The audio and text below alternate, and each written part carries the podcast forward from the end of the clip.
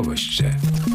Подкаст Олени Гусейнової про книжки, що допоможуть прожити та пережити непрості воєнні реалії.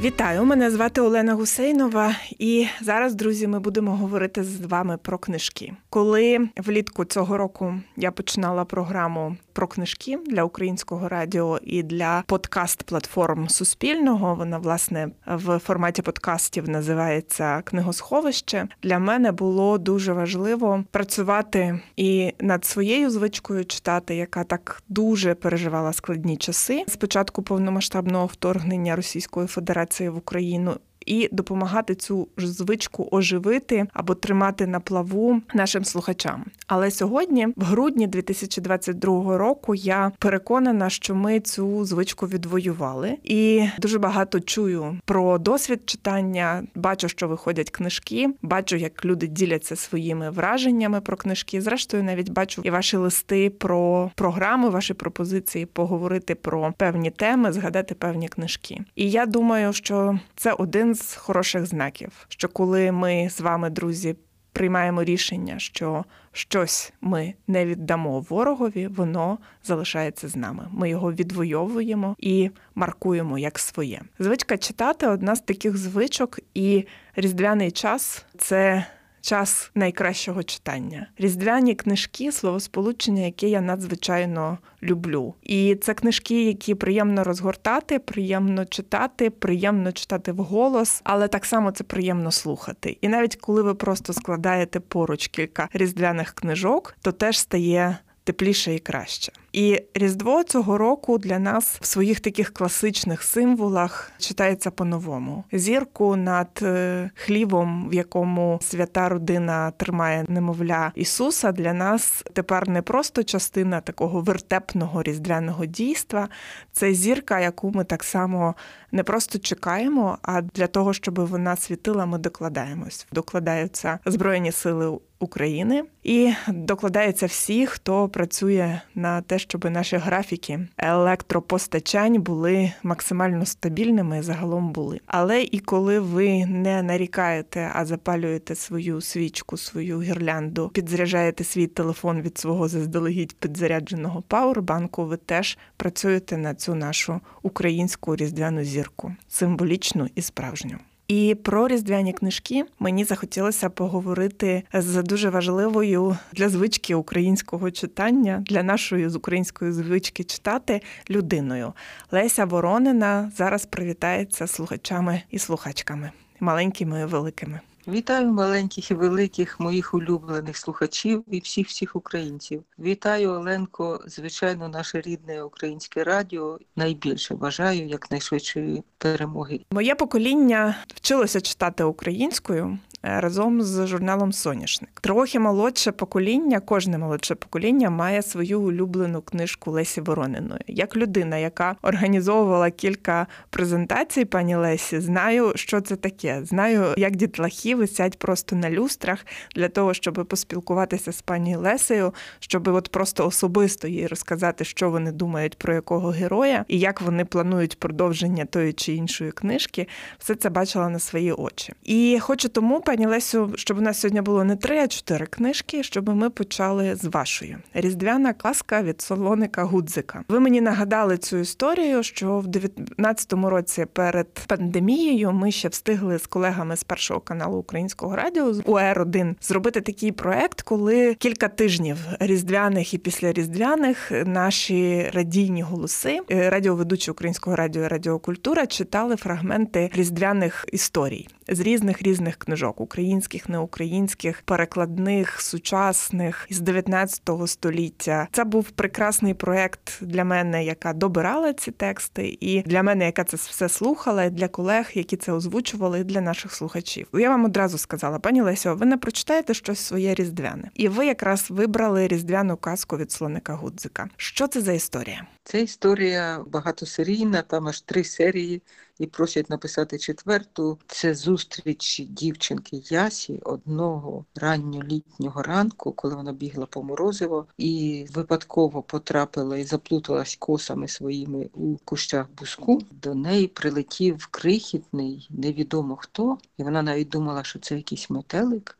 Насправді це виявився чарівний слон на ім'я Гудзик, бо він вмів перетворюватися на Гудзика, коли йому треба було сховатися. А коли було потрібно, він умів чаклувати. І його чари були неймовірні, веселі і фантастичні. І ось дівчинка разом з ним потрапляє в неймовірні ситуації, в карколомні пригоди, і всім стає дуже весело, і хочеться читати ще і ще. Це серія, та ви сказали, що їх є три, і можливо навіть буде четверта. Просять, от те про що я говорила, що читачі маленькі до пані Лесі приходять поділитися враженнями і обов'язково попросити про наступну книжку. І я по секрету один раз підслухала, як пані Лесі видавали синопсис що мали далі відбутися.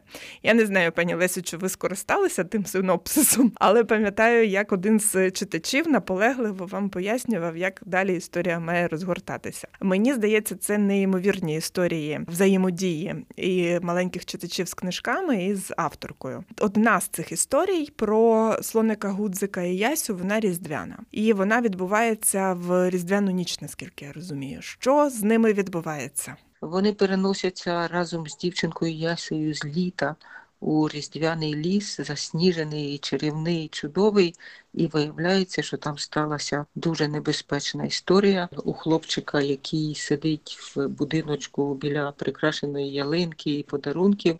Зникли тато і мама. Бо вони пішли виручати родину Оленя Мартина. І далі є зустріч із страшними заманюками, які мешкають в цьому лісі, оживають якраз взимку перед святами різдвяними. І вони заманюють хороших звірів і людей до своєї пастки, встеленої сон травою. А далі я не буду спойлерити, але ви розумієте, в кожній різдвяній історії має бути щасливе закінчення, і тому все відбувається в кінці на прекрасному лісовому карнавалі. Можу ще сказати про цю книжку, що після того, як я прочитала частину цієї казки, уривок почали до мене звертатися, бо перше її видали е, у видавництві Старого Лева. Вона розійшлася.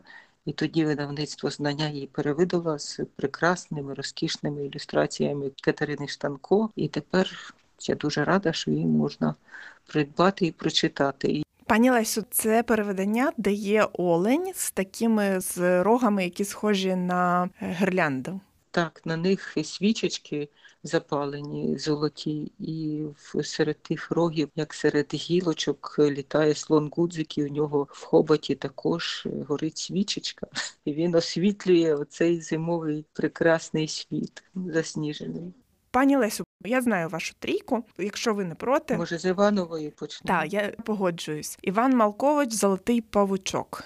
Ми починаємо з такої різдвяної історії. Що це за історія і чому її так добре читати саме зараз? Я хочу сказати, що ви почали зі соняшника, а ми з першого номера соняшника разом з Іваном редагували цей журнал як літредактори готували номер. І тоді був страшний голод на різдвяні історії. Ви ж знаєте, що в Союзі було це заборонено, це було перетворено на оці совітські свята, і навіть сердешного святого Миколая перелицювали на Дідушку Мороза. І не було таких історій. Зараз, якщо ми почнемо шукати в українській сучасній літературі, ви знайдете багато чудових, прекрасних добрих, веселих, талановитих історій різдвяних. Там же є класичний такий сюжет різдвяної історії, коли хтось, хто потребує допомоги, хтось, у якого сталися якісь дуже-дуже сумні події, він отримує чарівну допомогу і він отримує допомогу від Бога. Ця історія вона ніжна, зворушлива. Це коротка казка, і, до речі, її сам Іван Малкович читає. Прекрасно читає, її дуже легко знайти в інтернеті, але я раджу вам читати разом з дітьми цю історію, бо ця родина, прекрасна родина, мама, тато і твій діточок, Тарасик, Настуня, Їльчик. Вони дуже щасливі. Кожного різдва тато десь наймає прекрасних коней і візів везе на святкову зустріч, але стається так, що на країну, де живуть ці щасливі діти із своїми батьками, нападають вороги, і тато йде воювати. Перше різдво, коли старші дітки, Тарасик і Настуня, розуміють, що вони залишились зовсім без подарунків і навіть не мають чим зігрітися, як відзначати це свято.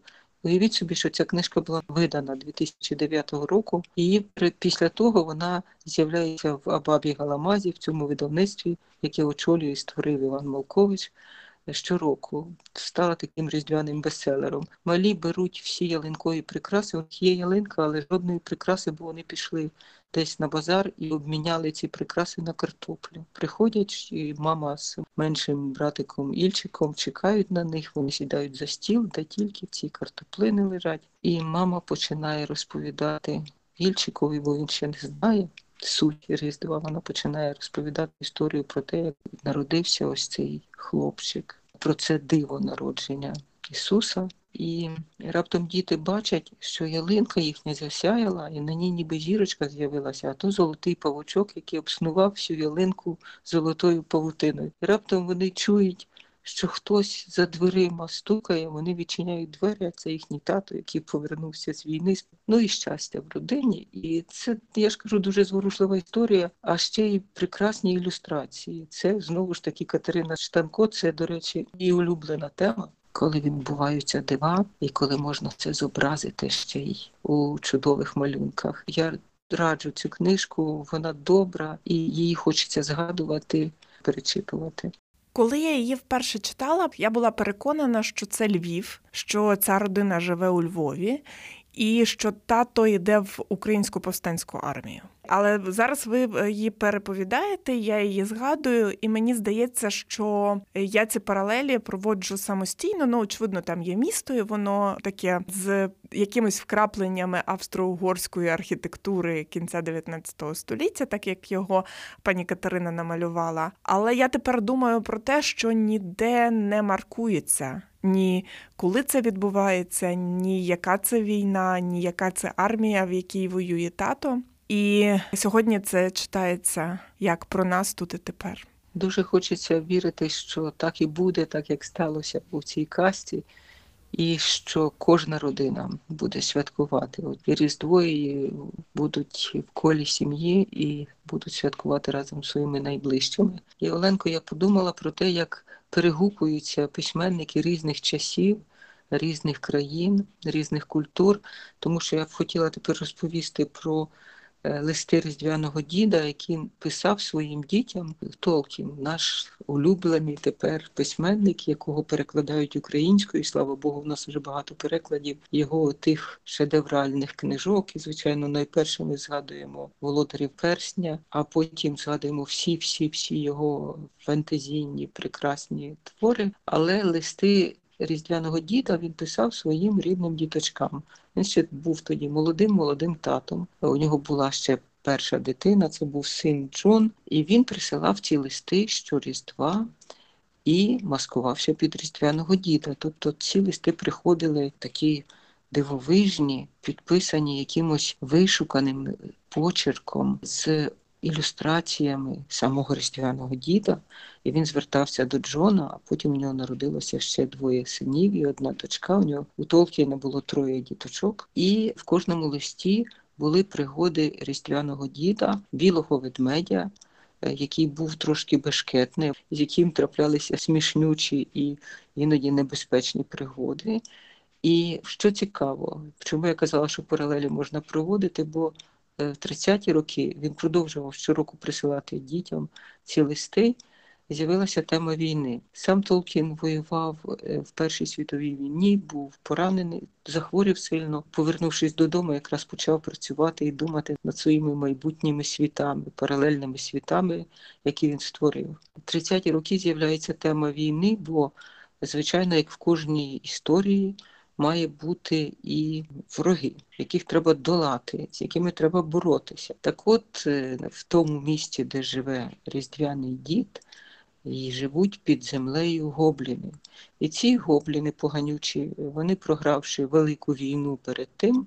Гоблінську, е, вони знову почали піднімати голови, вилазити на поверхню, грабувати печеру різдвяного діда, намагатися вкрасти його подарунки, які він наготував для дітей весну і літо відпочиває. А вже з жовтня, листопада, грудня він готує подарунки, бо діточок багато, треба облетіти цілий світ. То ці поганські гобліни приходять і грабують печеру різдвяного діда, хоча їх, звичайно, проганяють. Їх проганяють разом з ельфами, разом з гномами і разом з білим ведмедем та його двома племінниками. І це е, нарешті все повертає до справжнього передсвяткового настрою. І різдвяний дід е, летить до діточок, олені на місці, і все відбувається так, як має бути. Навіть тоді у Толкіна з'являються оці теми, коли невідворотна боротьба для того, щоб відстояти свою землю, для того, щоб захистити дітей, для того, щоб захистити тих, хто найбільше потребує твоєї допомоги, твоїх подарунків і твоєї доброти. Книжка ілюстрована цими справжніми листами. Тут вони надруковані, та їх просто можна читати як історія, але є тут репринти власне того, як виглядали листи, які е, різдвяний дід, начебто, писав дітям Толкіна. Пані Леся, наша третя книжка, яка буде? Третя книжка неймовірно цікава, весела, фантастична, з такими неймовірними, неможливими пригодами, що від неї ну просто не знаєш, як відірватися. Том Флетчер, музикант, е, вокаліст, гітарист, е, творець гурту Макфлай. Макфлай це головний герой його улюбленого фільму Назад майбутнє. І Том Флетчер, який е, виявив свої таланти ще в 10-річному віці, коли він британський письменник, він уже автор кількох суперових книжок, які стали світовими бестселерами, які переклали в Україні. І це книжки, які звуться Різдвозавр, це перша частина, друга книжка Різдвозавр і Зимова відьма. І третя частина це Різдвозавр та список нетямнюх. Всі ці книжки мають шалений успіх у читачів, причому їх радять 12-річним читати, їх починають читати, наскільки я знаю, і шестилітки, навіть коли їм вголос читають. Захоплюються. Річ у тім, що хлопчик, якого звуть Вільям Трандл, страшенно любить динозаври. Ви пам'ятаєте той шал, який панував серед діток, особливо серед хлопців, коли вони знали на пам'ять назви всіх динозаврів. І я просто була вражена, як дитина може це тримати в голові і можуть їх описувати. Так от е, цей хлопчик закоханий динозаврів, і вся його квартира невеличка. Він живе разом з татом, якого звуть Боб, і він дивак, і він чудовий тато, і він часом дуже смішний, і він часом дуже такий невмілий, цей тато Боб, але у нього є найкраща властивість людська, він вміє любити. Він страшенно любить свого сина, бо їхня мама померла, ще коли їхній син Вільям був зовсім маленький, немовлятком, а Вільям він, е, на жаль, їздить у візку, бо він е, не може сам рухатися. І він вчиться в звичайній англійській школі, і його люблять його однокласники. Він веселий, він дотепний, він розумний, він вміє робити різні штуки на своєму візку. Але річ у тім, що він страшно вірить татові, а тато страшенно вірить у Різдво і в те, що на Різдво відбуваються дива і хлопець замовляє собі на Різдво справжнього живого динозавра. Що стається далі? Як цей різдвозавр врешті з'являється, яка це карколомна історія? Я тепер розумію, яка має бути шалена фантазія у Тома Флетчера, якому зараз 37 років. Він я почала розповідати ще в 10-річному віці. Зіграв у лондонському театрі роль виставі Олівера Твіста. А потім він в 14-річному віці почав свої сили випробовувати у гурті, який сам створив. І це наймолодший гурт е, Макфлай. І от я вже казала, що його назвали іменем улюбленого кіногероя. Флетчера Макфлая, героя назад у майбутнє, і відтоді я бачу, що його невтримна фантазія буяє от таким е, прекрасним цвітом. З'явилися три книжки з цієї серії про різдвозавра. Я думаю, що вони ще будуть з'являтися. Але якщо ви хочете, щоб дитина, можливо, хай на той час, доки буде читати, відволіклася від того, в яких обставинах вона зараз опинилася, і всі ми опинилися. Діти це сприймають дуже болісно і загострено. Я спілкувалася з такими дітками, які переїхали в Польщу, які пережили і бомбардування. Я боялась дітьми, коли зустрічалася до Польщі з українськими переселенцями, дітками. не раз зустрічалася, і я не знала, як з ними говорити, тобто була дуже обережною. Не можна нанести дитині травму якимись запитаннями або, можливо, коли ти звертаєш на це увагу. А виявили, що вони самі хочуть про це розповідати і говорити про це. Але потім як вони радіють, коли раптом з'являється те, що може їхню фантазію збудити, те, що їх може е, змусити думати на тему того, як живе людина, яка мусить пересуватися у візочку. Як страшно, коли з тебе сміються, бо в цій книжці у Різдвозаврі, це перша книжка, він закохується в дівчинку неймовірною красою, раптом приходить їхній клас, але ця дівчинка виявляється неймовірно жорстокою і безжальною такою, що їй подобається мучити Вільяма. І в кінці книжки ми дізнаємося, що виявляється, її мама прекрасна, вишукана, елегантна, супермодна пані, заможна, вона зовсім не вміє любити. І от таке буває з дітьми, яких не можуть любити, навіть якщо вони мають найдорожчі іграшки світу. І я думаю, що ця книжка має кілька шарів. Те, що ми з вами, Оленко, найбільше любимо в літературі, коли до неї можна вертатися, коли можна е, для себе відкривати якісь речі, які здавалися зовсім зовсім тобі невідомими, і коли тобі не напряму і без вказівних пальців можливо показують як можна робити власний вибір і як можна розуміти, співчувати і допомагати людям, які цього потребують. Леся Воронина, дитяча письменниця, наша колега, радійниця. Ми говорили про різдвяні книжки. Тут така неймовірна з різдвяними історіями річ, що різдвяна історія завжди робиться за певною схемою.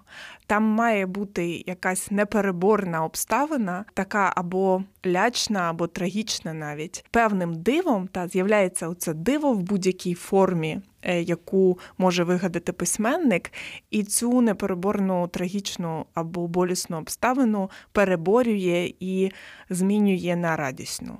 Тобто герой завжди отримує цей подарунок різдвяний і вихід з е, ситуації, яка не дуже приємна або дуже неприємна. І перед Різдвом нам дуже хочеться, щоб різдвяні дива траплялися, але мені здається, що останні місяці навчили нас, що наші українські дива стаються завдяки нам самим, завдяки чоловікам і жінкам, які зараз на фронті, завдяки чоловікам і жінкам, які зараз, наприклад, за кермом волонтерського авто, або чоловікам і жінкам, які зараз рятують тих, хто отримує поранення на фронті, чоловікам і жінкам, які живуть в Україні і щодня працюють. На перемогу чоловікам і жінкам, які живуть не в Україні, і теж щодня працюють на цю перемогу. І що наше найбільше диво це здатність працювати і робити важливі речі. І наше найбільше диво це триматися разом, незалежно від дуже дуже багатьох непереборних на перший погляд обставин. Оленко, я хочу подякувати вам, бо триматися разом дуже багато в чому допомагає і радіо. Ви люди, які працюєте, які щодня приходите до слухачів і говорите про найважливіше. Дякую вам. Я думаю, що це друзі, наші з вами одні з найскладніших різдвяних часів, але ми зможемо зробити диво і тут теж. Готуємося до Різдва, друзі, разом, тримаємось разом, віримо в Збройні Сили України і в українську перемогу, і читаємо українські книжки або книжки українською, або іншою прекрасною мовою, яку друзі ви знаєте. З нами була Леся Воронина прямо з Вроцлава. Передає вітання всім слухачам і слухачкам, великим і маленьким. Ви слухали подкаст Книгосховище. Пишіть у коментарях, про які книжки хотіли би почути у наступних епізодах. Щоби не пропустити жодного епізоду, підписуйтесь на сторінки подкасту на SoundCloud, Google Подкастах, Apple Подкастах та на YouTube. А також слухайте нас в ефірі Радіо Культура.